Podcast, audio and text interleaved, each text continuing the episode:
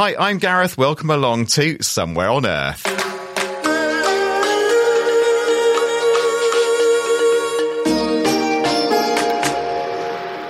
And somewhere in the studio with us this time is Peter Guest, who's an investigative technology journalist. And uh, Peter, I think I got that right. What else do we need to know about you? And the reason I'm going into all this detail is A, to put you on the spot, but B, because you're going to be a regular contributor to this program, and listeners need to just get to know you because they are going to hear from you as my so called presenter's friend as we go along. What do they need to know?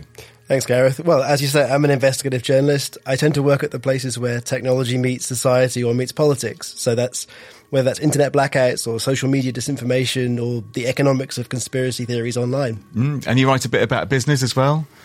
Every now and again. Now and then, okay. So pretty versatile, I'd say, but I think you pretty much nailed it there that you're into the investigative stuff, you know, the, the, the, I suppose the rights and the issues related side of technology journalism. We've nailed it there, Peter. We know who you are, so let's get going. And coming up today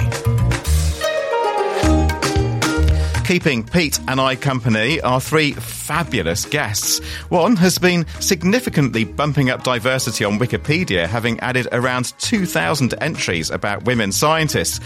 Also on the guest list today is the CEO of the US startup that's converting plastic waste into small houses using 3D printing.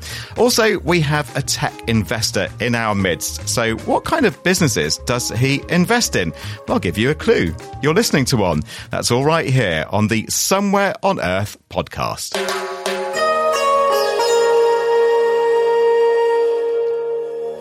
So many people to say hello to. So let's start with Jess Wade of Imperial College.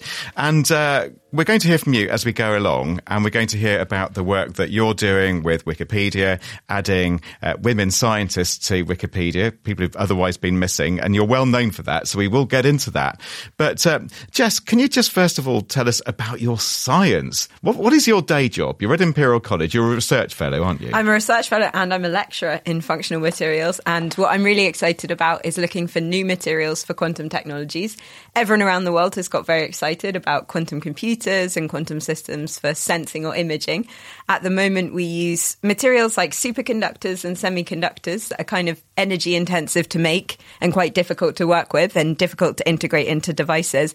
And what I'm really excited about, what we're really excited about at Imperial, is trying to use molecules, to use the kind of rich library of chemistry to design kind of design and materials with exactly the quantum properties that we want that can enable quantum functionality at room temperature without requiring the kind of complicated cryogenic cooling that superconductors need. So new materials for quantum technologies so that we can have a brighter tomorrow benefiting from all of these remarkable quantum phenomena. Quantum technologies. And of course, there'll be many of our listeners who at least have heard, I'm sure, of this thing called quantum computing. I've become mildly fascinated, if not obsessed with it, just in the last year or so. And my very basic understanding, and you can put me right on this, is that quantum computing is a potential, well, it's, it's beginning to happen, but it's a potential of taking computing away from what we could think of as the classical computing model, where all problems are broken down into ones and zeros. Because computers are basically stupid, aren't they? They can only count to one. Um, but in quantum computing, then you're able to kind of take the computer from just those binary states of zero and one. And some people say a qubit, so that's like the bit in a quantum computer, isn't it? Some people say, hey, it can be both a zero and one at the same time. Isn't it more the case that it's in a probabilistic state of somewhere between zero and one at the same time. Right, so it's in this superposition of zero and one. And actually, that lets you do all of these really complicated algorithms and compu- complicated calculations. Quantum computers are really, really good at some things. They're really good at route optimization. So, design, deciding a really difficult route, whether that's to get around a city or to track ships around the ocean. Um, and that's because they have this space between the zero and one of a conventional classical bit. Or they're really, really really good at things like designing complicated materials or drug discovery because they can explore a whole landscape of options without having to go to that binary system. So there are certain problems that quantum computers will be one day really good at solving. Okay, so that's the good news. The bad news is they need to work at very low temperatures. The bad news is the ones that the most companies, the most big tech companies at the moment are investing in materials that have to operate at really low temperatures, which are really, really energy intensive, massively power demanding, um, and not very compatible with thinking about the more sustainable way we're trying to imagine okay. technologies of the future. Which is where you and the chemists are coming in saying, hey, if we could just come up with designer molecules, as you put it, then we might be able to make this very exciting technology work at temperatures other than the coldest thing in the universe, therefore exactly so that. much refrigeration. Because a quantum computer is just like a, an amazing thing with a hugely powerful fridge attached to it. You, you just need a fridge that's less powerful. We may not even need a fridge. We may be able to do it Whoa, around temperature. You are you are blowing my tiny mind. But there are of course risks in all this, and investors are looking on. Many of them really piling in. I mean, billions has already gone into right. quantum computing. I wonder what an investor might think. Thank goodness that we have Evan Main-Donald around the table, who um, we are going to hear from again. Evan, we're going to get to you and do a proper interview uh, later in the show. But Wearing your investor hat, what do you make of quantum computing? And then hearing somebody like Jess Wade sitting here in the studio saying, hey folks, we can give you quantum computers and quantum technologies in general that don't need this very high energy cost of being refrigerated right down to ridiculously cold temperatures. I think technology has a history of being incubated in educational establishments and then making its way into commercial spaces. And you, you need that research base to actually kick the whole thing off. I mean, it works really well in the US where you, where you, you have um, university endowment funds who invest in venture capital, and then the money that gets made out of those venture capital investments gets ploughed back into the universities. Um, we're not so strong on that yet, or at the moment, I think in the UK and Europe, but I think that's a model that, that works really well.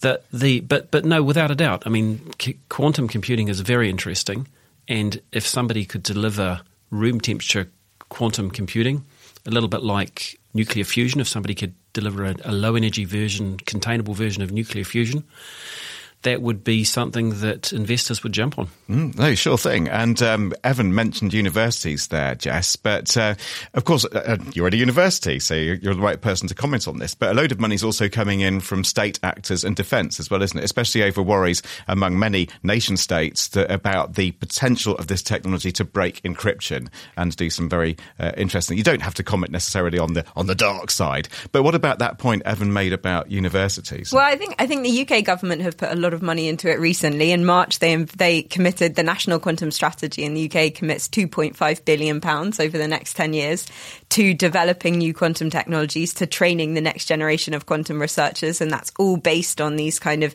industry academia partnerships and building a really robust quantum ecosystem in the UK. We actually have a phenomenal program, probably modelled on America um, at Imperial, but a deep technology program that's working with the business school and trying to bring in venture capital capital money and make us understand how to communicate complicated science to investors and also make venture capital people excited about the potential of quantum technology. So I think the UK is starting to learn about the need for this kind of accelerator program and incubator system.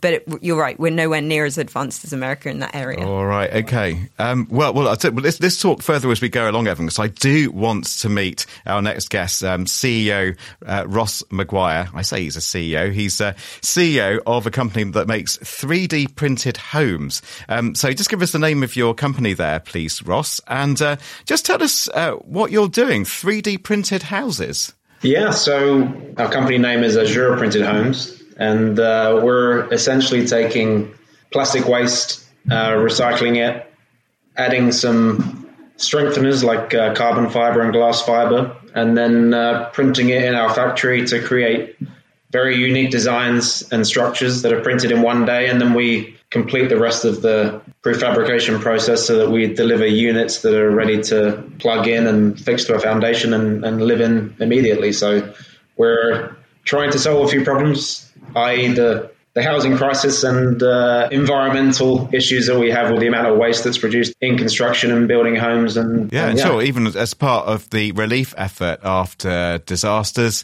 I uh, want to get into that. Just to explain to the dear listener, you are in your factory at the moment. All is quiet at present. Yes. So in the sound check, we heard all kinds of stuff going on in there. Unlike us, you're not in this hermetically sealed, acoustically optimized environment. And I'm rather hoping we get some some banging, some crashing, some machine noises there to listen. It really gets a sense of location. Okay, so we'll get into some of the use cases, but I'm also interested in the actual raw material here. Though, so this is plastic waste. I'm assuming things like plastic bottles that have been thrown away, stuff that you're picking up from recycling centres.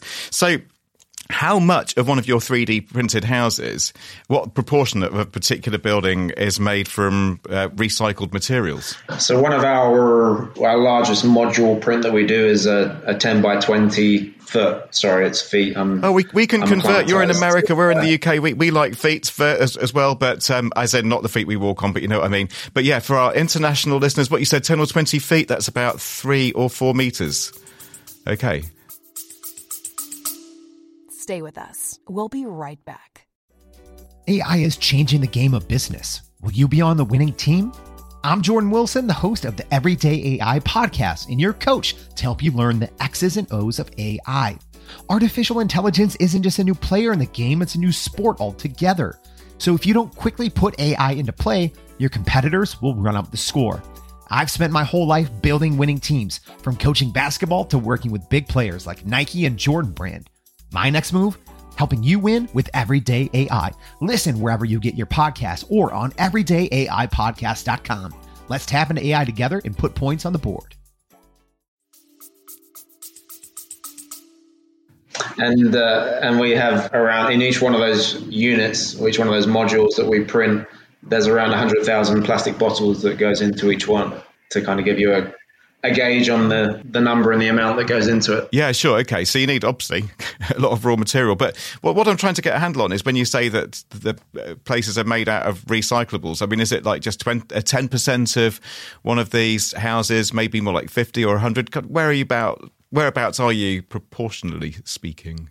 Around, in our print material, around 70% of it is uh, is recycled material. Yeah. Okay. Uh, yeah. And so you're talking about the um, cost of living crisis that I know is a big burden in many countries, uh, and housing crises apart from anything else.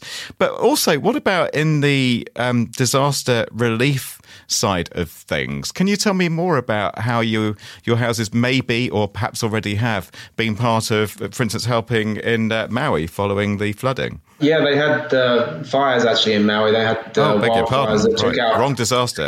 Fire. Yeah. part of the island. Yeah, so they lost. I think the count was up to two thousand or so homes. But uh, an organisation here in the states called FEMA um, reached out to us asking what the potential speed and and quantity that we could deliver to Maui. And we obviously, with our product, we thought about that sort of thing in the past, not just uh, emergency relief, but also to isolated areas. And the benefit of our technology is that it's kind of suited to isolated islands and locations because creating a manufacturing plant is relatively quick for us to set up. It only takes two to three weeks for us to get a system up and running in a new location with obviously the lead times for a lot of our components are a little bit longer, but it takes two to three weeks to set up a, an assembly line, and then uh, we can produce a unit a day off of each printer. So Wow, our speed rapid. of response is, is quite is quite quick, and obviously we're utilizing waste from the area as well. So it's um, yeah. Oh, so the the waste is sourced locally as well, then? Here in the states, we try to keep it as local as we can.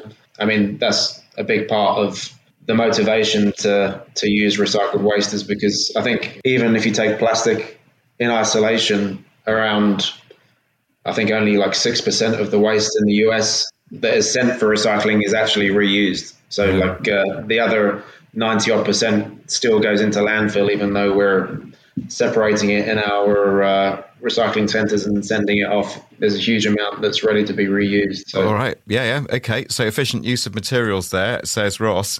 What says uh, Peter Guest here, listening to this here in London? And what do you make of these, uh, you know, 3D printed homes from recycled uh, materials? That's fascinating. Ross, I'd love to maybe hear from you a little bit about what the process of setting up the, the facility is actually like. Because you're talking about manufacturing, you're talking about building supply chains. You know, I'm envisioning factories and power plants and shipping containers. These are things you don't get in a disaster zone. These are things you don't get in an isolated island. So, how do you actually put this thing together? I mean, each printer that we set up can effectively fit into a container. Um, so, for instance, if we were serving an isolated island like Maui, then our entire uh, printer system can go into one container. And then once it's there, obviously there's a certain amount of equipment um, necessary to set it up, forklifts and whatnot. I, I, I, probably can't describe it in too much detail just because there's there's some pending IP related to it. oh, you can tell us. But but we but we get the idea, yeah. But you take the whole kit and caboodle to the site with you. You're sourcing a load of the recycling locally as well, and you know you're able to pretty quickly get on the ground and get buildings uh, made. Now, are these just temporary structures, or do, do you anticipate them lasting for some time? No, I mean that was another attraction to kind of selecting recycled plastic because we all know that, it's a it's a headache to dispose of in itself. So we've created these structures, and if I'm honest, plastic's biggest threat is the sun and UV attack. So what we do is we one we add a UV stabilizer into our print mixture, and then we also put a UV uh, coating on the exterior so that from our provider we get a 25 year warranty of UV protection. So effectively the main deterrent against the use of plastic, we're providing a defense or armor against it for 25 years minimum. And then obviously it can just be replenished every uh, 20 or so years so that the life is extended each time. So yeah, we don't see these as being temporary solutions. They they have a, uh, a long life to there's, them. There's there's a, a, lifetime. So final few words from this on this from you then, Peter Guest. Then you know maybe about the practicalities, or indeed having 3D printers that are that large. Oh, well, I, mean, I, I find it fascinating. I mean, we've seen in sort of disaster response over the last, I'd say, 20 years, technologies that seemed to have very few practical, you know, practical uses outside of labs or homes. Whether it's 3D printers, drones back in, back in the yeah. day in Haiti, 3D so printers on. creating tat at home, basically. Yeah, yeah. or, or, you know things that are sort of very industrial, suddenly turning up in places where they're actually needed, and there's a there's a use case that maybe we didn't envision, or maybe the venture capitalists in, in the start didn't envision as a, you know being a humanitarian purpose. It's fascinating. Okay, all right. Well, we'll, we'll leave it there. I'm sure we'll be back in touch again, um, Ross, question? but not until Jess is going to come in with a question because I was thinking about you during that interview, Jess, because you, are thinking about materials and you started the program talking about molecules. Um, is this this is just too large scale? You're the, the, quantum person in the room here. You know, this is on enormous scales. I'm interested in materials for new kinds of technologies. I did a PhD and huge amount of UK research effort actually has gone into printed photovoltaics. So kind of using polymer based materials that can be used as solar cells. And I wondered if there's any of that kind of thinking that not only can you, you know, build this incredibly versatile and, and robust house um, out of plastics, but could you also print photovoltaics into the glass oh, for the windows. Question. Like and incorporate plastic electronics as well. Yeah. Then. Yeah. Dream scenario for us, yeah. I mean right now we use traditional solar panels and, and in some cases we use like a thin film solar panel. But yeah, I mean I'm not aware of something that's readily available to us yet, but uh, that would be many birds with one stone to have um, solar power being generated from the print material itself as well. So yeah. yeah well, when you start doing that, for the future, and it's a when rather than an if, then you can thank Jess Wade in this podcast. We'll, we'll collaborate. Planting, planting that little seed. Yeah, there you go. Ross Maguire, thank you so much. That's uh, Ross Maguire of uh, Azure. And let's pick up then with Jess Wade. Um, and that idea then of plastic electronics, which is one of your research interests, as you've said. And uh, this presumably means that such structures as 3D printed homes from polymers, from plastics, because they could incorporate sensors, couldn't they? I mean, for the weather, seismic sensors. Yeah, you can do super clever yeah. things. I think there's a whole facility in Wales. Wales got a huge amount of money to invest into making these kind of smart homes. And they have, you know, photovoltaics as windows. They have sensors that will moderate the color of the window, these kind of photochromic, photochromic windows to moderate the amount of heat that comes into the building or to generate electricity if you want to generate electricity in particular weather conditions. Um, so certainly you can start to think about making everything in your household or in new build houses a functional technology that you can use to better inform how you regulate energy dissipation through the building or generate energy as a result of it. I think so- we can get a lot cleverer. Cleverer. I think we can get a lot more clever if we work between material scientists, engineers, and kind of architects. You could have this beautiful synergy of doing something genuinely innovative and sustainable. Sure thing. All right. So I also want to talk to you then about Wikipedia. And you're very well known for this, but for those who may not have, have heard about this uh, kind of this initiative, this this effort, this project you've had over the last, what, five, six years, it's to put more women scientists onto Wikipedia. So why specifically roll back to before you got involved? What was Wikipedia like in terms of representing science by women? So, so Wikipedia is obviously a phenomenal platform. Probably everyone in this room's been on it. Maybe today, maybe in constructing this script or plan. Oh, aye. Um, but it's you know this democratized platform for knowledge sharing that is used by everyone all over the world, irrespective of your age or your job description or which political party you affiliate yourself with. People really rely on Wikipedia, and that's that's quite incredible at this day and age to still have that. It's just over 20 years old. Um, the onset of Wikipedia coincided with the start of the internet, and so you had a small group of dedicated individuals who contributed the majority of content. Um, they were mainly men and they were mainly in North America. And unfortunately, that demographic hasn't really shifted. You still have between kind of 80 and 90% of Wikipedia editors being men, mostly from the Northern Hemisphere. And if you look at the diversity of the types of topics that they write about, particularly in biographies, it reflects things that they're interested in. So it's kind of, you know, cricket players, footballers, people who build battleships. It's not women scientists, it's not black scientists, it's not really cool Indian engineers. Um, and I think Wikipedia is this phenomenally important platform for knowledge sharing. Working in um, a university like I do, I have this huge access to knowledge and information all the time that I'm acutely aware other people in the world don't have. And the world would be a much better place if we could share that more freely. And I see Wikipedia as one of these really remarkable platforms to do that on. When I found out that it wasn't quite as perfect as I'd been brought up to believe, um, I thought I, I have to do something about that. And I, I don't like kind of sitting around and moaning about something. I like doing something about it. So I started writing these Wikipedia biographies of women scientists and scientists from other historically excluded groups and um, kind of took off. I got I got really excited about it. I you know I spend my days in a lab or in a lecture theatre teaching, and then I go home at night and have this opportunity to learn about this completely new person or this new concept or this new methodology. And actually, in putting them on the internet, you get them a lot more exposure and recognition as well. So you start to see, you know, this extraordinary mathematician who should, should have had this recognition in the 70s or 80s is now being honoured in the 2020s because their story is on a platform where everyone can read it. And and I find that quite beautiful. And and you know, some people have been excited by this project. They've kind of translated these biographies into different languages. Some professors have put it into their undergraduate teaching that their students will now research and write biographies. So it's kind of, you know, it's grown into something that's much, much bigger than me. Sure. And how many have you done by now? I've written over 2,000 biographies. Wow. Sometimes I get distracted by writing proposals for quantum science, but, sometimes, but other than that. I, I It's the day job getting in the way. I, I, I, I still I still love it, and you know, I think I've I've noticed a really big shift. Something I try and do um, is to look at who's become a fellow of the Royal Society or the American Association for the Advancement of Science, or who's got one of these big prestigious, you know, the MacArthur Genius Grants just came out and things like that.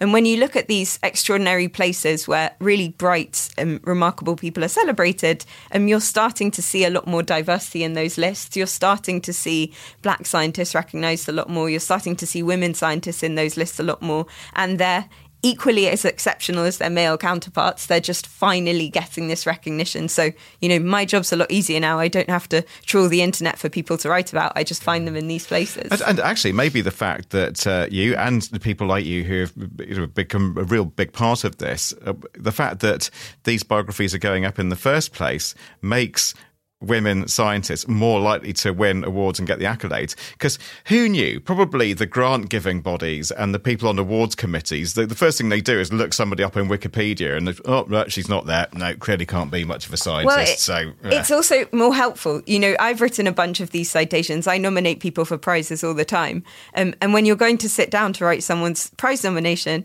um, you don't always have access to their CV. They may not have an up to date CV on the internet. You don't necessarily want to tell them. And actually, having that information on Wikipedia collected in one place that gives this kind of biographical information, but also a, a jargon free introduction to what they've contributed to the field. And that's really, really useful. There was a phenomenal researcher. Everyone cast their minds back to the pandemic, but one of the vaccinologists was a phenomenal woman called Kizzy Corbett. She made the Moderna NIH vaccine.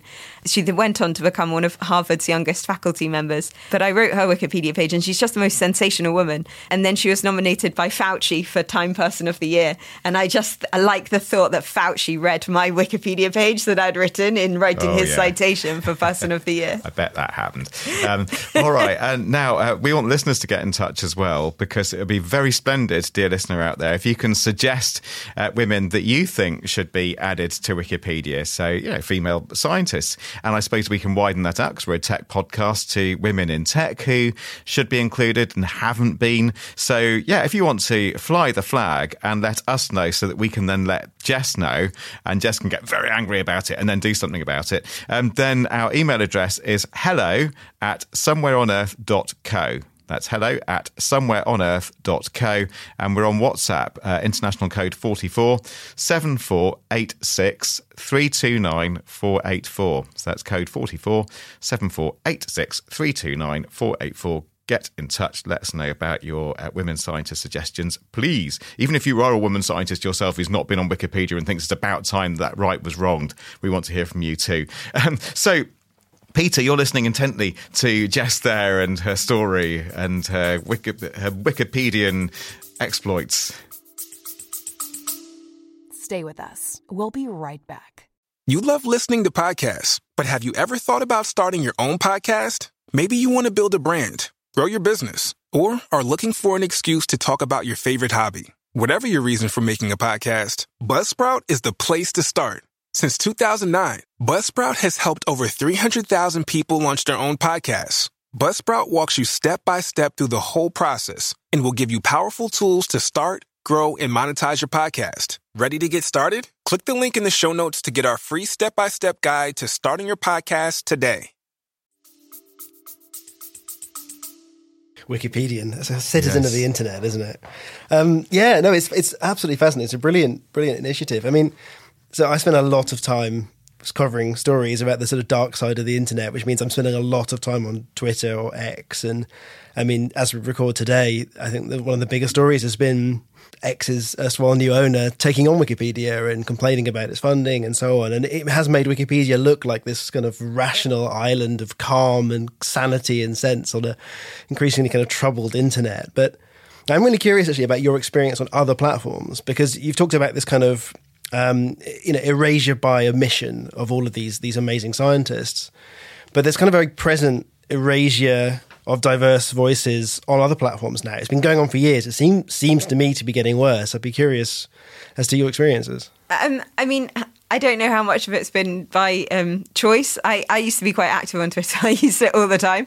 It was phenomenally important for me when I was building up my scientific career, and then you know probably the day after the new the new leadership took over, it became a much less exciting or encouraging or inspiring place to me. So, and and I think a lot of people from certain demographic groups have been pushed off there because of the hostility that they experience on the site. So, so I think certainly people who have these platforms and spaces, I would say that the reason that I'm I'm so keen to to get women and, and people from other historically excluded groups in science onto Wikipedia is to kind of um, level the playing field a little bit. So, you know, the men are on there. Wikipedia is our encyclopedia now, you know, our textbook, our place to archive history. Um, and if you look back in time, people have done a very good job of celebrating the exploits and the um, achievements of men and not a very good job of documenting women. So the reason that I really want, you know, they can you can populate a blog full of women scientists that no one will ever read, but people will keep going to Wikipedia. So, so I think yes, other platforms are probably just as good at erasing the contributions of people who've been historically marginalised. But it's incredibly important we make sure women's voices and other silenced voices are shared equally on platforms like Wikipedia and in, you know, conventional journalism and mainstream media as well. Yeah, and for the next generation of it, because it's something we look at. Each generation of the internet encodes the biases of the one that existed before it, you know, the ownership of it. And now we're moving into an AI, you know, generative AI era where you put scientists into name your AI uh, image generator, and it produces a certain set of results based on what was there before. Right. What was there up to 2021 or something exactly. like that? So we're still operating before I really made the 2000 mark. okay. Well, Jess, Thank you. Um, and let's see uh, what you, Jess, uh, and or Peter have to say about um, Evan Main-Donald, who's in the studio. You heard him at the top of the programme. I said he was an investor. I didn't say a whole lot more apart from that. But if you want to get to know Evan, he's uh, managing partner of Hyperlight Ventures, which is a venture capital fund um, which is interested in ventures that generate positive social and environmental impact. And uh, presumably, Evan, you would include in that positive social impact um, equality and diversity, very much along along the lines of the conversation we've just been having.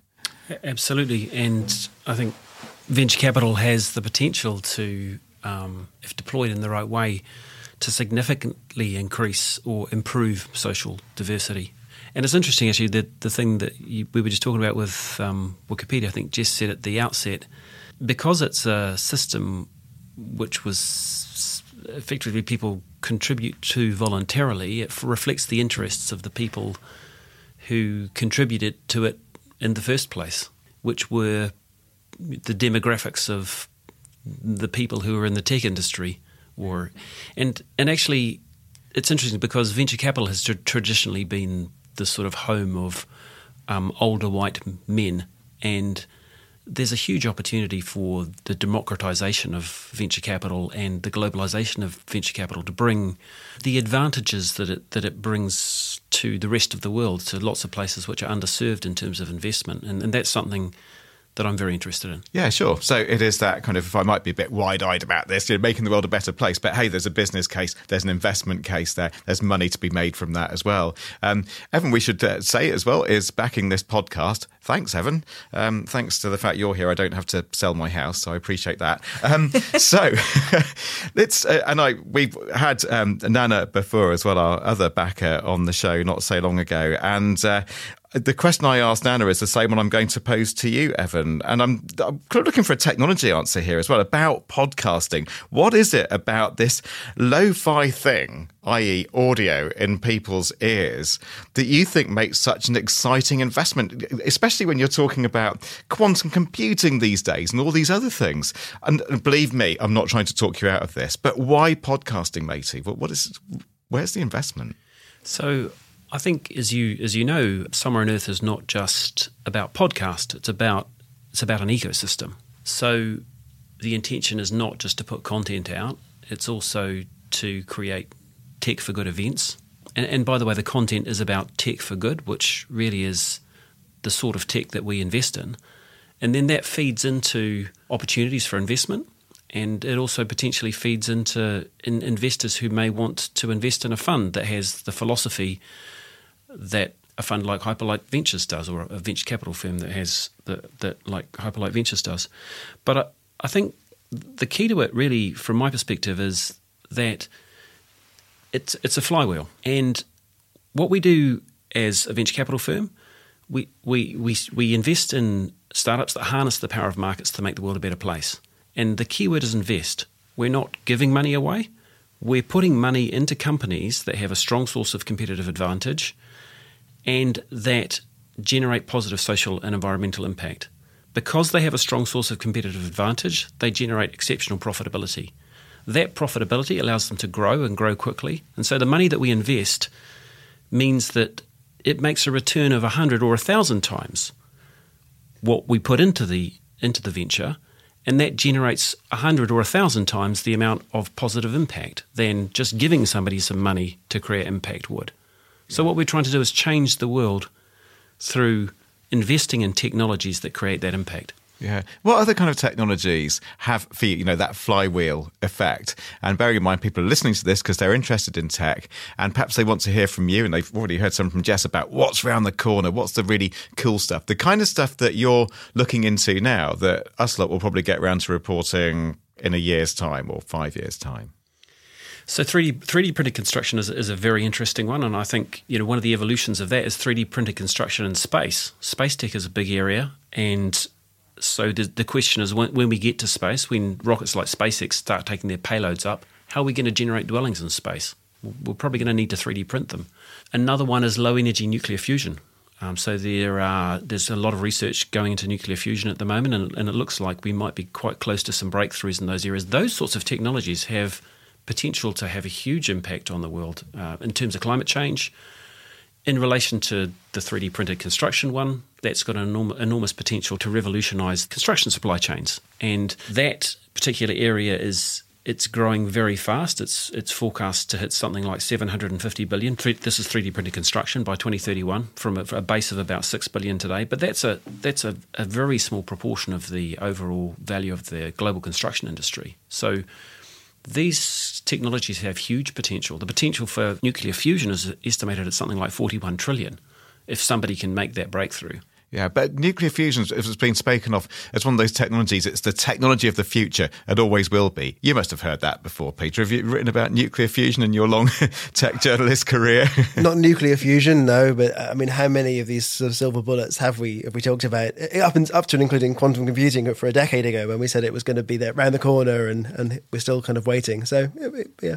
Okay, I, am detecting Evan healthy skepticism from Peter. What about you, Jess? I, I, think one of the things that comes out from all of this conversation is that we need people with the right skills. You know, you need people with material science skills who can also speak to engineers, who can go and speak to the weird and wonderful quantum physicists. And and without all of those conversations happening, and without the right technical skills in your population, you'll never be able to do these things. Quantum computing could have happened ten years ago, but we didn't have physicists who were speaking to engineers and material scientists so it kind of got stuck in its tracks because you couldn't optimize the materials further without going into different kinds of labs that they didn't have access to.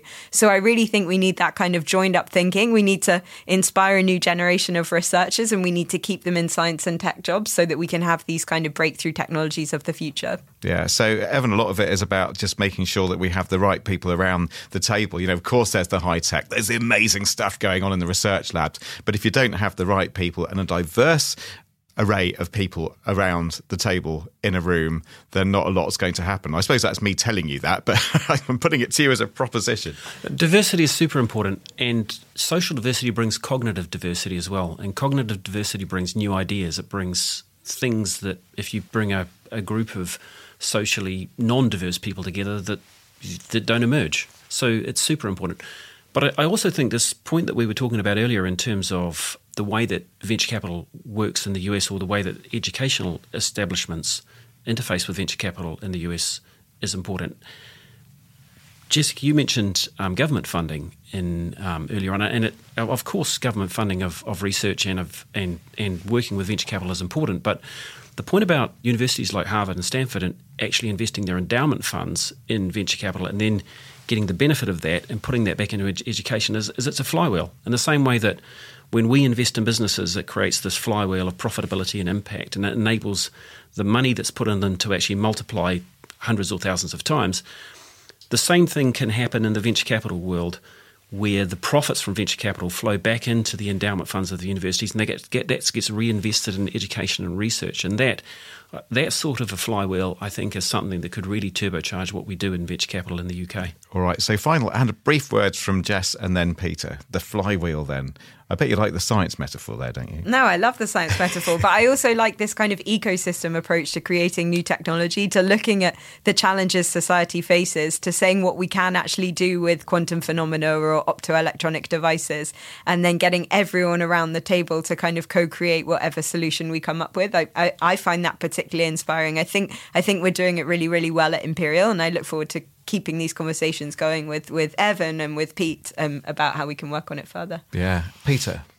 I, mean, I think it's it's fascinating to come full circle to where we started with Wikipedia, right? This is talking about collective endeavor and and bringing people together in, in a in a room to, to, to have conversations. You said cognitive and cognitive diversity. That isn't something you've seen in the old school of venture capital. There's a lot of herd mentality. You see everyone piling in when it's already a little bit too late because they've been overexcited about it. Precisely. Um, but actually, some of the best things that we've seen in technology over the last 20 years have been collective endeavor. It's been scientists working with venture capitalists. It's been ordinary people working with technology. It's socialized response rather than uh, top down decision making. It's like Ross's homes like Ross's 3D there you go. Homes. As an example, right? Well, we're a very sociable lot here, but uh, we're going to be antisocial now and say goodbye. Uh, we need to be out of here. So, thank you very much to you, Jess, and Evan, and Peter, and Ross, who we heard from earlier. So, yes, we are somewhere on Earth, and we go out, we find stories, we make them news, and then change the world. Yes, we're very modest, aren't we? Um, let's give you that number again, so you can look, program it into your phone, and then you can just tell us what you think. Send us voice notes, just you name it. So for WhatsApp, it's uh, code 44 7486 329 484. Go on, put us in your favourites. We're worth it. And while you're at it, email us hello at somewhereonearth.co. Um, so there you go. That will do for this week. We have uh, over the other side of the glass where the grown ups are, we have the excellent uh, Stevie Arnoldi and also Keziah Wenham Kenyon. And our editor is Anya Literovich. And we join you from the excellent place here at Lansons Team Farner. That's why we sound so fabulous. There you go. That was Somewhere on Earth. There'll be more where this came from next time. See you then. Bye bye.